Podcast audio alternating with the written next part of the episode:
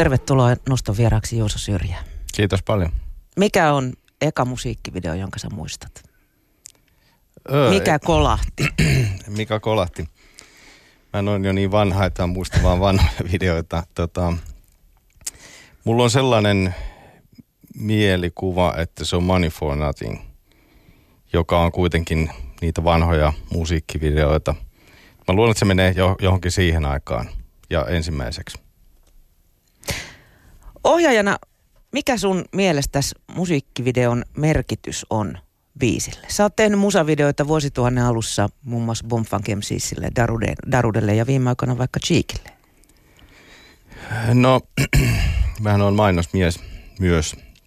Eli mä oon tehnyt mainoselokuvia paljon, niin kyllä mä koen, että se on iso osa markkinointia ja se on iso mainos. Ja se on kuitenkin osa sitä, sitä koneistoa vahvasti.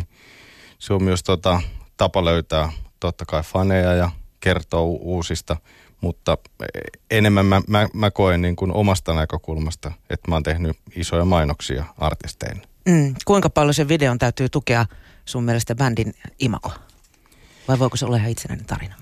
No se voi olla sekä että. On, on olemassa tapauksia, on, on, on kumpaakin. Ja se, että jossain vaiheessa on myös niin, että kyllähän se musiikkivideo voi myös muokata sitä artistia ja miltä artisti näyttää, että jos mietitään Darude Sandstormia, jonka mä tein ensimmäisenä musavideona, niin mä muistan silloin, kun mä kysyin, mä tein silloin mainosalokuvia ja kysyttiin, että mä kysyin levyyhtiöltä, että no miltä Darude näyttää, että nyt kun tehdään ensimmäistä, että miltä se näyttää, millaiset vaatteet sillä on, miten se brändätään.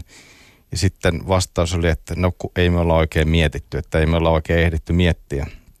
Ja mun niin tota, hyvä ystävä oli silloin erään ää, niin tota, vaatemerkin tai vaatemerkkien maahantuoja. Ja sitten mä soitin sille, että sataisiko jotain sponssivaatteita ja aurinkolasia ja muuta. Eli esimerkiksi ne turkoosit Daruden lasit, joista muodostui jollain tavalla niin kuin myös Daruden tavaramerkki, koska ne oli sitten niin kuin todella monessa kuvissa oli sen jälkeen ja näkyi siinä videolla.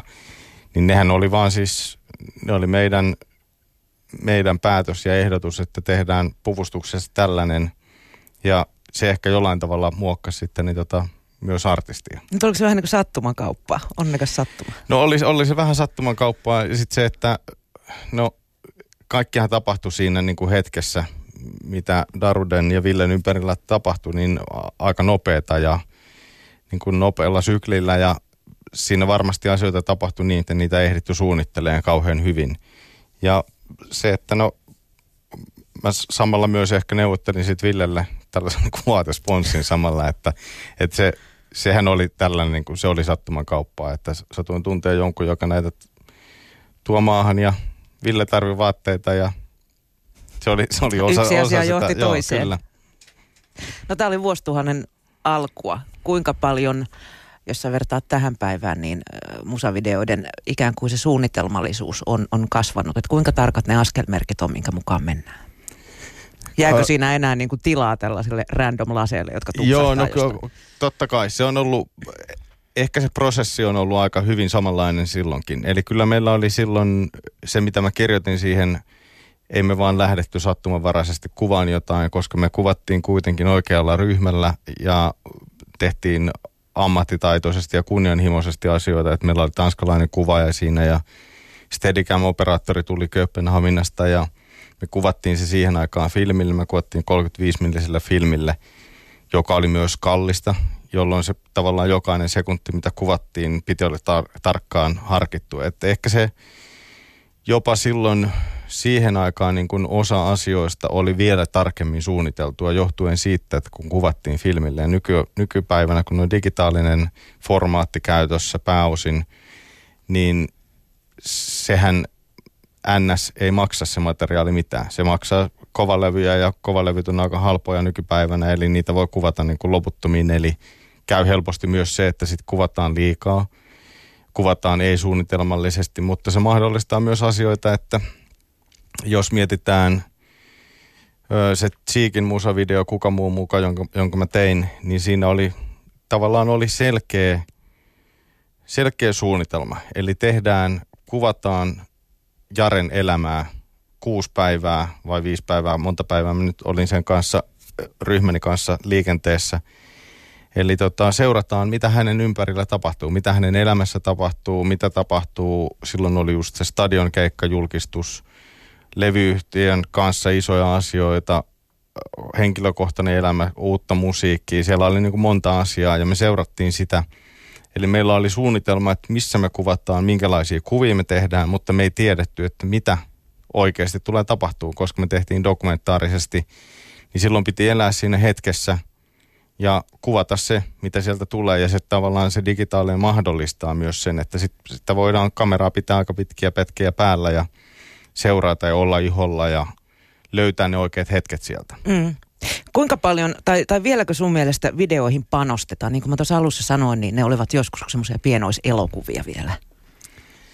Panostetaan ja ei, ei, ei panosteta. Siis sehän on ikävä kysymys, joka on varsinkin Suomessa ollut todella pitkään on ollut aina se, että kuinka paljon näihin laitetaan rahaa, kuinka paljon levyyhtiöt uskoo artisteihinsa. Ja onko, ne, onko ne artisteille tärkeitä? Ne on artisteille tärkeitä, monelle ne on elintärkeitä, monet haluaa tehdä niitä. Monelle se on niin kuin tapa saada niin kuin näkyvyyttä ja monet hakee sitten sillä niin kuin musiikkivideolla, että tekee jotain sellaista, joka huomataan.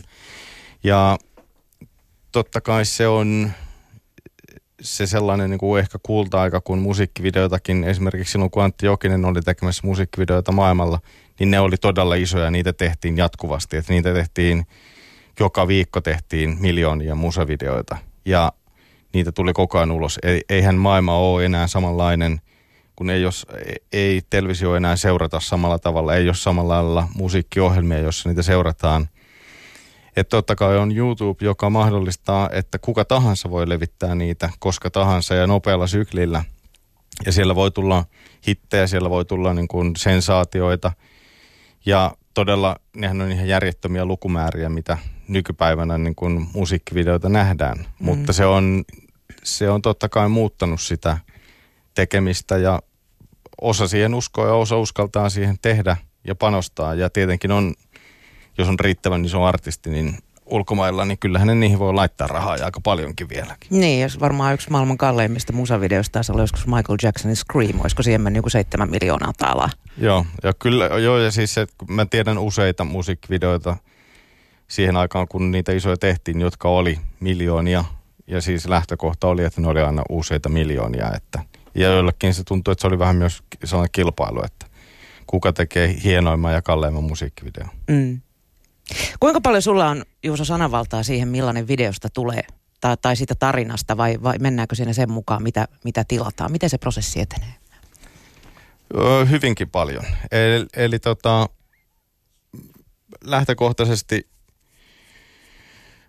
ohjaajanahan on jo, jollain tasolla pitäisi määritellä tai joku määrittelee, että on taiteilija. Jollain tasolla on kuitenkin myynyt itsensä saatanalle, kun tekee niitä tota, mainoksia ja on niin tota, tällä niin kuin kaupallisuudelle myynyt itsensä. Sielusi. Niin, sieluni ja olen hymyilen ja teen sitä mielelläni. Mutta siis tota, siinä mielessä, että ne on tilaustöitä, mutta siinä mielessä ne on erilaisia tilaustöitä kuin esimerkiksi kaupalliset tiedotteet. Että jos tehdään mainoselokuva, niin siinä on usein kuitenkin asiakas, mainostoimisto, heillä on selkeä päämäärä, selkeä tarve, jolloin se on hyvinkin tarkkaan määritelty se, että mitä minä voin taiteilijana tehdä. Jossain vaiheessa kuitenkin joku päättää, että minä tämän maksan ja minä päätän lopullisesti. Mutta taas musiikkivideossa on se hyvä puoli, että ne on usein ollut ainakin kavereita tai tuttuja, joille niitä tehdään. Niitä tehdään yhdessä. Siinä ei ole mitään selkeää niin kuin kaupallista, siinä mielessä kaupallista, että nyt pitää myydä näin monta niin tota, kiloa lihaa tämän jälkeen, vaan että, että ne on selkeästi, tehdään joku promo sille, jolloin tarkoituksenahan on tehdä mahdollisimman hyvä musevideo, mahdollisimman kiinnostava. Ja sehän on myös, aiheuttaa ehkä sillä tavalla, että monen mielestä se on, sehän kuulostaa hienolta ja se kuulostaa helpolta mutta se tavallaan se tyhjä paperi voi ollakin se niin kuin kaikista kammottavin asia, koska koko maailma on auki ja sen jälkeen pitäisi keksiä jotain Ja se, että jos on tietyt raamit, että nyt pitää tehdä tällainen kampanja, niin se on ehkä helpompaa ajatella välillä asioita myös niin. Mutta totta kai on vapauttavaa, että on, on se vapaus tehdä ja on yhdessä niitä tehdään joka tapauksessa artistin kanssa, mutta on sinne todella iso päätäntävalta on kyllä ohjaajana.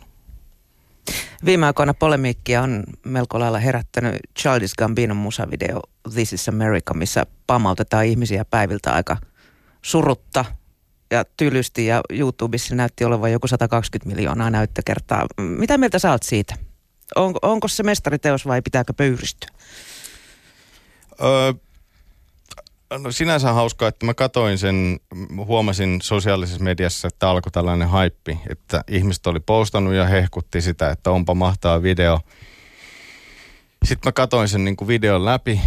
Sitten mä sanoin niin kuin kotona, että mun mielestä tämä on kyllä niin kuin aika huonosti tehty musavideo. Että, tässä, että tämä ei ole niin kuin, ehkä kauhean niin kuin laadukas, niin kuin teknis. Mä puhun enemmän nyt teknisesti. Mm. Sehän on niin kuin se ongelma, että kun mä katson asioita – myös TV, TV-sarjoja, elokuvia ja siinä tulee niin kuin nämä tavallaan niin kuin ammattilaisen silmin kun katsoo, niin tulee tällaiset niin kuin tekniset asiat mieleen. Eli että, että jos siellä on jotain tekniito, tekniikoita käytetty, niin kuinka hyvin niitä on käytetty ja kuinka hyvin ne on toteutettu. Niin me ehkä aloin alun, alun perin katsoa sitä sillä silmin ja miten se on valastu ja miten se on kuvattu. Ja silloin, silloin meni ehkä niin kuin, ehkä sen takia meni ohi nämä kaikki – piilotetut viestit tai merkitykset, mitä sinne on kirjoitettu tietoisesti tai kuinka tiedostamatta on tehty, mutta tuntuu, että se on aika, aika tiedostaen kyllä jokainen asia sinne on tehty.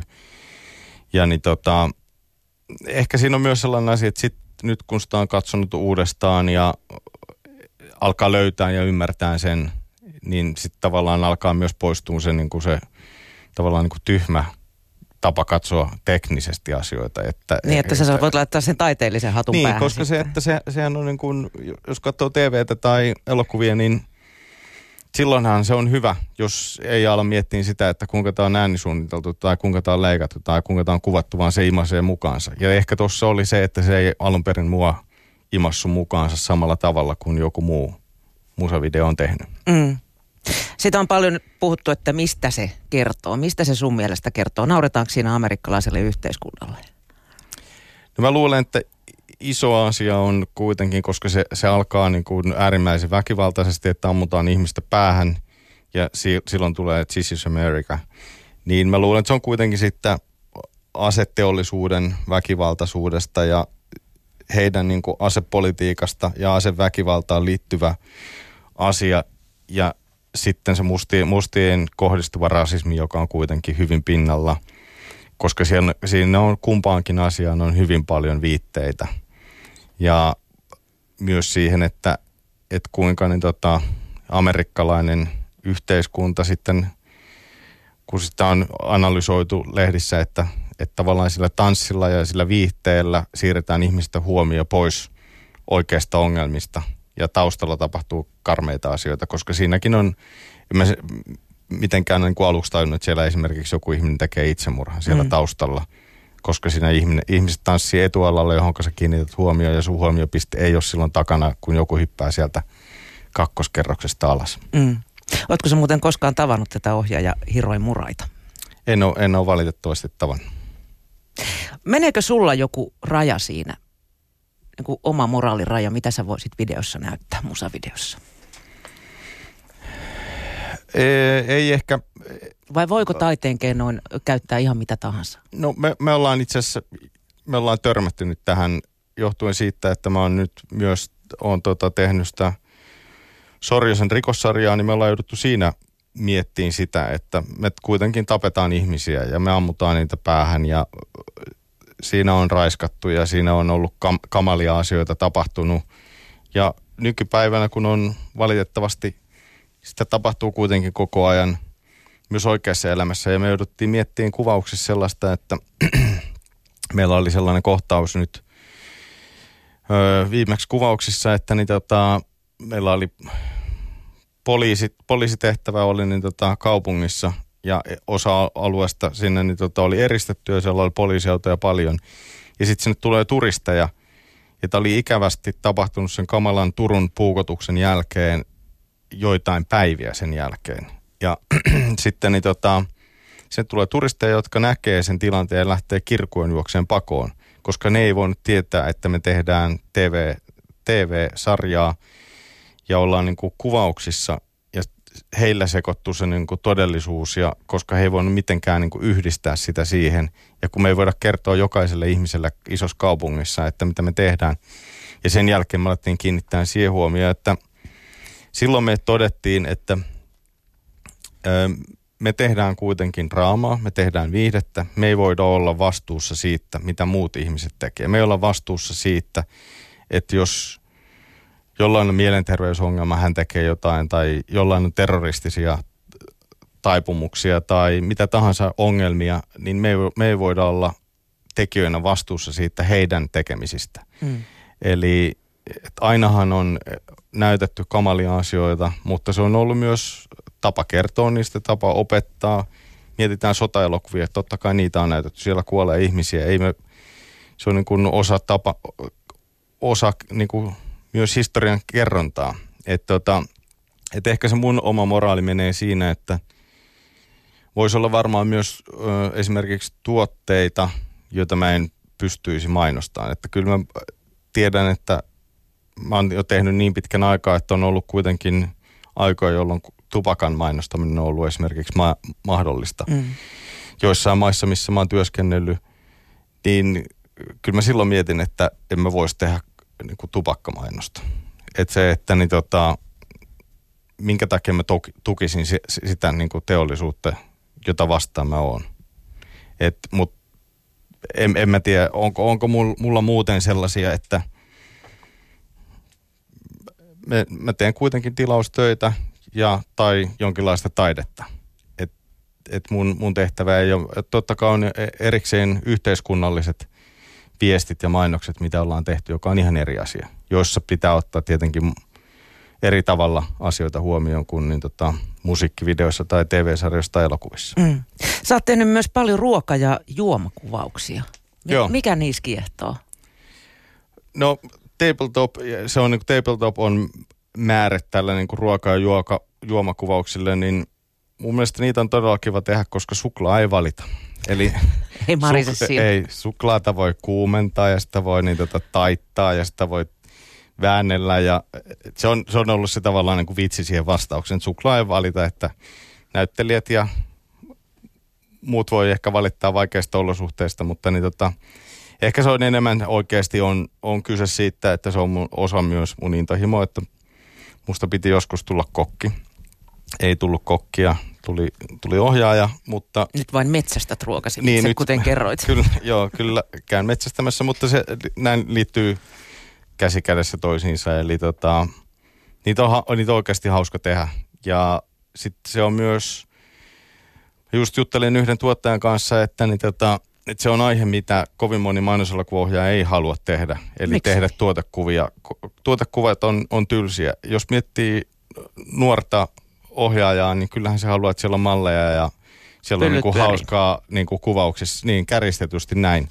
Mutta niin tota, että mä oon jo sen ikäinen, että mä, mä oon tarpeeksi niitä nähnyt, että mun ei tarvi kuvauksiin niin tota, miettiä tällaisia asioita. Että, et, niitä on oikeasti kiva tehdä ja sitten myös, että se on sellaista niin kuin konkreettista, että mä oon ollut esimerkiksi tekemään Kaliforniassa McDonaldsin mainoksia, niin vaikka mulla on siellä ruokastylista, niin mä haluan tehdä itse, että mä oon sellainen niin kuin hands on, että se on niin kuin kivaa puuhaa, että mä tiedän, miten sitä pitää tehdä, mä osaan sen ja mä tiedän visuaalisesti, miten sitten tehdään herkullisen näköistä, niin se on oikeasti tosi kivaa. Ja Pitääkö se, se muuten paikkansa, että ne on täysin syömäkelvottomia, että niihin ladataan kaikkia Ei, ei pidä, ei siis, ei siis toi nykypäivä niin kun on puuttunut myös siihen, eli siellä on käytännössä lakimies seisoo kuvauksissa. Eli kaikki niin kuin tarjoilukoot, materiaalit, kaikki pitää olla samoja, mitä on esimerkiksi McDonaldsilla. Eli me ei voida valehdella yhtään mitään. Eli ne on, pitää olla, sinne rakennetaan, ne on jo sen verran iso, että sinne ikään kuin rakennetaan pieni McDonald's sinne studioon. Ja sitten siellä on kahdeksan ihmistä tekemästä ruokaa ja ne tekee ne samalla, samanlaisilla laitteilla, samalla raaka-aineella kuin ravintolassa. Mä oon joskus jäänyt kaipaamaan tämmöisiä realistisia ruokakuvia. Tältä sen piti näyttää ja tätä on todellisuus. On siellä sitten, siellä on jotain sellaisia, niin tota, muunlaisia niin kuin hämäyksiä. Mä oon esimerkiksi tehnyt sellaisen mainoksen, missä piti tehdä sellainen kastikepöllähdys, jonka mainostamista oli suunnitellut, joka on niin kuin hidastettuna tulee sellainen kukkanen siitä niin kuin dippauskastikkeesta. Sitten mä sanoin, että ihan jos niin kuin otetaan niin kuin fysiikka mukaan ja otetaan niin kuin tämän tilavuus tänne niin tätä kastikkeen, niin tämä on mahdotonta. Tämä on yksinkertaisesti mahdotonta, että se tarjoilumäärä on sen verran pieni ja sitten mun pitäisi saada kaikki ne tuolta ulos samaan aikaan, kun se nuketti sukeltaa sinne. Niin tota, sitten mä kysyisin tämän lakimieheltä, että no mitäs jos otetaan sellainen tilanne, että sitä lisääntyy jotenkin sen kuvan aikana, mutta sitä ei lisätä digitaalisesti.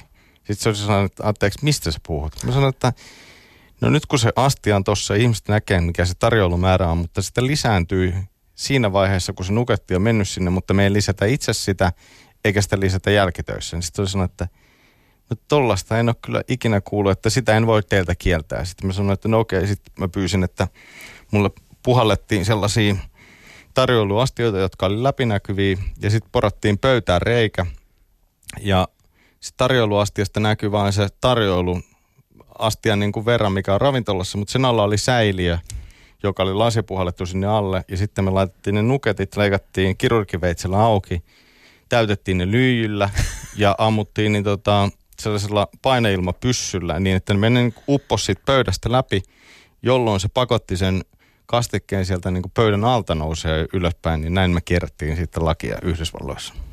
Ihmisen keksiläisyys on loputonta. Joo.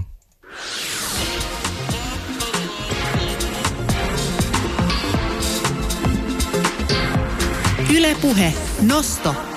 Niin kuin tuossa Juuso Syrjä puhuttiin, niin sä oot ohjannut myös TV-sarja Sorjosta. Millä tavalla tuollaisen TV-sarjan ohjaaminen poikkeaa mainosten tai musavideoiden tekemisestä? No ainakin se on huomattavan paljon pidempi prosessi. Että tota, nyt uusi Sorjonen, mitä me tehtiin, niin se on kymmenen kertaa tunti, niin kun tekee tuollaisen niin kuin kymmenen tuntia valmista materiaalia, niin se on kuitenkin sitä voi ajatella niin, se on useampi pitkä elokuva peräkkään kuvattaisi. Eli onhan siinä aika paljon tekemistä, aika paljon suunnittelemista. Se myös, myös sen niin kuin tota, ehkä muokkaa sitä niin kuin porukkaa muutenkin, että sitten tulee jollain tavalla perhe, joka on sitä yhdessä tekemässä. Että kaikki, jotka on siellä kokemassa ja tekemässä ja saavuttamassa sitä, mitä ollaan, niin tota, halutaan tehdä, niin nämä kuitenkin musiikkivideot ja mainoselokuvat, ne on tällaisia niin kuin lyhyempiä niin tota, rypistyksiä ja sitten... Varmaan niissä, vähemmän liikkuvia osia myös. Vähemmän liikkuvia osia ja sitten myös se, että niihin aina otetaan kuitenkin porukka sen niin tota, siihen sopivat. Eli kun freelancereita käytetään, niin otetaan kuvaajat ja lavastajat ja muut, muut ihmiset leikkaa, otetaan sen mukaan, ketkä on parhaat siihen kyseiseen hommaan. Ja sillä tavalla, että se on, se on hauskaa, että on koko ajan tulee uusia juttuja, mutta tuolla niin kuin pidempi, pidempi prosessi, se on taas sit, sit, sitä alkaa elää, se menee sellaiseen tuotantokuplaan, jossa sitten ollaan vaan, eletään ja hengitetään vaan sitä eikä mitään muuta. Että tavallaan poistuu koko muu maailma ympäriltä siksi aikaa, kun tehdään tuollaista pidempää juttua. Niin, sä et silloin voi ottaa muita toimeksiantoja kuin sitä. Ei, ei silloin, hyvä kun pystyy vastaanottamaan omaa elämäänsä siinä vaiheessa, että et, että on, on se, se on sen verran intensiivinen prosessi, että ohjaajana kun tekee sen kuvauspäivän ja mä yritän pitää silloin, me kuvataan, niin puhelimen pois päältä ja en, en katselisi nettiä enkä lukisi sähköposteja, että sieltä ei tule mitään, joka voi keskeyttää sen niin kuin tavallaan sen fiiliksen tai intensiteetin, että mä alkaisin miettiä jotain muuta. Hirveä keskittymiskyky täytyy olla. Joo, ja sitten se, että sit sen jälkeen kun on kuvaukset ohi, sen jälkeen sä alat purkaa niitä ja alat suunnittelemaan seuraavia, niin ne on pitkiä päiviä, niin silloin tavallaan on ystävät ja kaverit ja perhe ymmärtää kyllä silloin, että, että tavallaan, että ne tietää, että musta ei silloin kauheasti kyllä kuulu, enkä, enkä voi oikein niin kuin mitään muuta tehdä kuin sitä. Koska mm. myös haluaa tehdä sen niin, että jos jotain tehdään, niin sitten tehdään täysillä. Netflix nosti Sorjosen oikeudet ja se on nähty viime kevästä, siis 2017 kevästä alkaen ainakin Yhdysvalloissa, Kanadassa, Britanniassa, JNE, Pohjoismaissa. Ö, tiedätkö yhtään, millaisen vastaanoton se ulkomailla on saanut ja mikä, mikä tuommoisen niin merkitys on, että Netflix ostaa tuommoisen sarjan? No merkitys on todella iso. Et se on ensimmäinen suomalainen TV-sarja tai elokuva, joka pääsi Netflix USAhan. Että totta kai Suomen Netflixissä on suomalaisia, mutta tavallaan tuollaan kansainväliseen levitykseen ensimmäinen. Se oli tota Netflixin etusivulla siellä House of Cardsin vieressä, niin se on, se on oikeasti merkittävä, se on iso asia.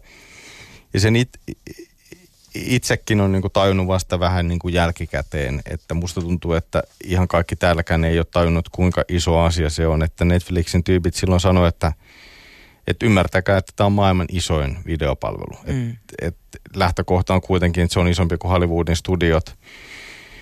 Ja jos, jos pääsee sellaiseen levitykseen ja sinne niin kuin etusivulle, niin sehän on todella, todella iso asia kaikille ja mä uskon, että tavallaan niin kuin tällaiset asiat edesauttaa myös muita suomalaisia, että se on todella hienoa, mitä Suomessa muutenkin nyt tapahtuu. Ja tällaiset videopalveluthan ei anna niitä tietoja, että kuinka paljon sitä on katseltu. Eli se on heidän liikesalaisuus kaikilla vastaavillakin on samanlainen tilanne, että he kertoo... Antaako se, se niinku indikaatio he, he sitten, että joo, ostaako se toisen kauden vai joo, ei? ne antaa erilaisia indikaatioita, joista voi päätellä, että se on menestynyt. Ne voi esimerkiksi sanoa, että tämä on niin kuin katsotuin skandinaavinen sarja mm. tai että menestynein tässä genressä. Ja kyllä ne signaalit on sellaisia, että se on, Sorjanen on pärjännyt maailmalla ja sitten mitä arvosteluita on sitten tullut kansainvälisessä lehdistössä, niin ne on kyllä hyvinkin mairittelevia, että – Oletko itse tyytyväinen tähän toiseen tuotantokauteen? Sehän nähdään Ylellä nyt, oliko se lokakuussa?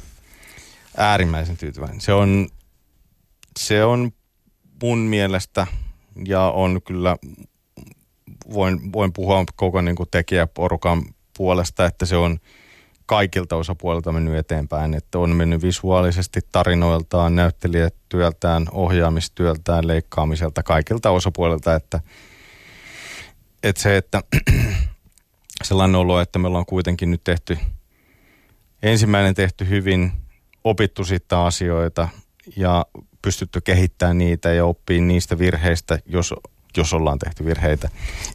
Jota, ja tekee, tekee kaikista asioista niin kuin parempia ja voin vakuuttaa, että se on parempi kuin ensimmäinen kausi. Onko kolmas kausi luvassa? Onko siitä mitään kärryä vielä? Onko nyt, edes puheiden asteella? Mä en edes kuullut nyt kysymystä. Millä mielellä sä, Juuso, muuten seuraat suomalaisen TV-draaman kehitystä? Pärjätäänkö me muille Pohjoismaille? Tällä hetkellä on pakko sanoa, että erittäin hyvillä mielillä, että on, on siis sellainen tilanne, että meillä on tullut Suomeen tax incentive, joka mahdollistaa, eli tax incentive tarkoittaa sitä, että täällä käytetyistä rahoista saa prosentuaalisesti 25 prosenttia saa takaisin. en ihan niin kuin, tarkkoja yksityiskohtia siitä siitä käytännöstä tiedä, mutta se mahdollistaa sen, että esimerkiksi Sorjosta kuvattiin ensimmäinen kausi, me kuvattiin Liettuassa. Ja nyt niin kuin, tavallaan tämä tax incentive mahdollistaa se, että paljon suomalaisia tuotantoja, jotka olisi muuta mennyt rahan tai tuotannollisten asioiden takia olisi mennyt muualle, niin kuvataan täällä ja myös tänne tulee koko ajan enemmän ja enemmän ulkomaalaisia tuotantoja. Eli mä luulen, että tällä hetkellä on sellainen tilanne, että onkohan koskaan tehty näin paljon isoja suomalaisia tuotantoja samaan aikaan. Ja mä toivon todella paljon, että tästä tulee sellainen lumipalloefekti, että kun joku menestyy täällä, niin se alkaisi niin kuin kumuloitua ja liikkuu niin tota efektinä ympärille, että muutkin pärjäisi, muutkin saisi näkyvyyttä. Eli se, että meidät alettaisiin huomaa niin kuin ulkomaillakin. Että mehän ollaan lähtökohtaisesti oltu yhtä mielenkiintoinen kielialue kuin Romania tai mm. Bulgaria, että et, tota, minkä takia kuka, kuka haluaisi katsoa jotain suomeksi. Ja nyt, nyt se on niin tota, todennettu, että se on mahdollista. Ja kyllä mä sanoisin, että myös tuollainen että meidän pitäisi ottaa jotain mallia ruotsalaisista. Ruotsalaiset on osannut sen yhdessä tekemisen ja komppaamisen. Jos joku pärjää maailmalla, niin ne vetää niitä muita, muita niin tota, mukanaan ja sanoo, että täällä on muitakin, että ei me oltu ainoat siellä Ruotsissa. Eli se on asia, mitä ehkä täällä pitäisi nyt tehdä vielä konkreettisemmin on se, että nyt kun täältä ensimmäistä pääsee maailmalle, nyt, nyt on hienoja juttuja, että mitä esimerkiksi Jasper Pääkkönen ja muut näyttelijät pärjää maailmalla – se on kaikki niin kuin lisää vetovoimaa meille suomalaisille tälle alalle. Ja että ne pystyy niin kuin vetämään muita, muita mukanaan pikkuhiljaa enemmän ja enemmän.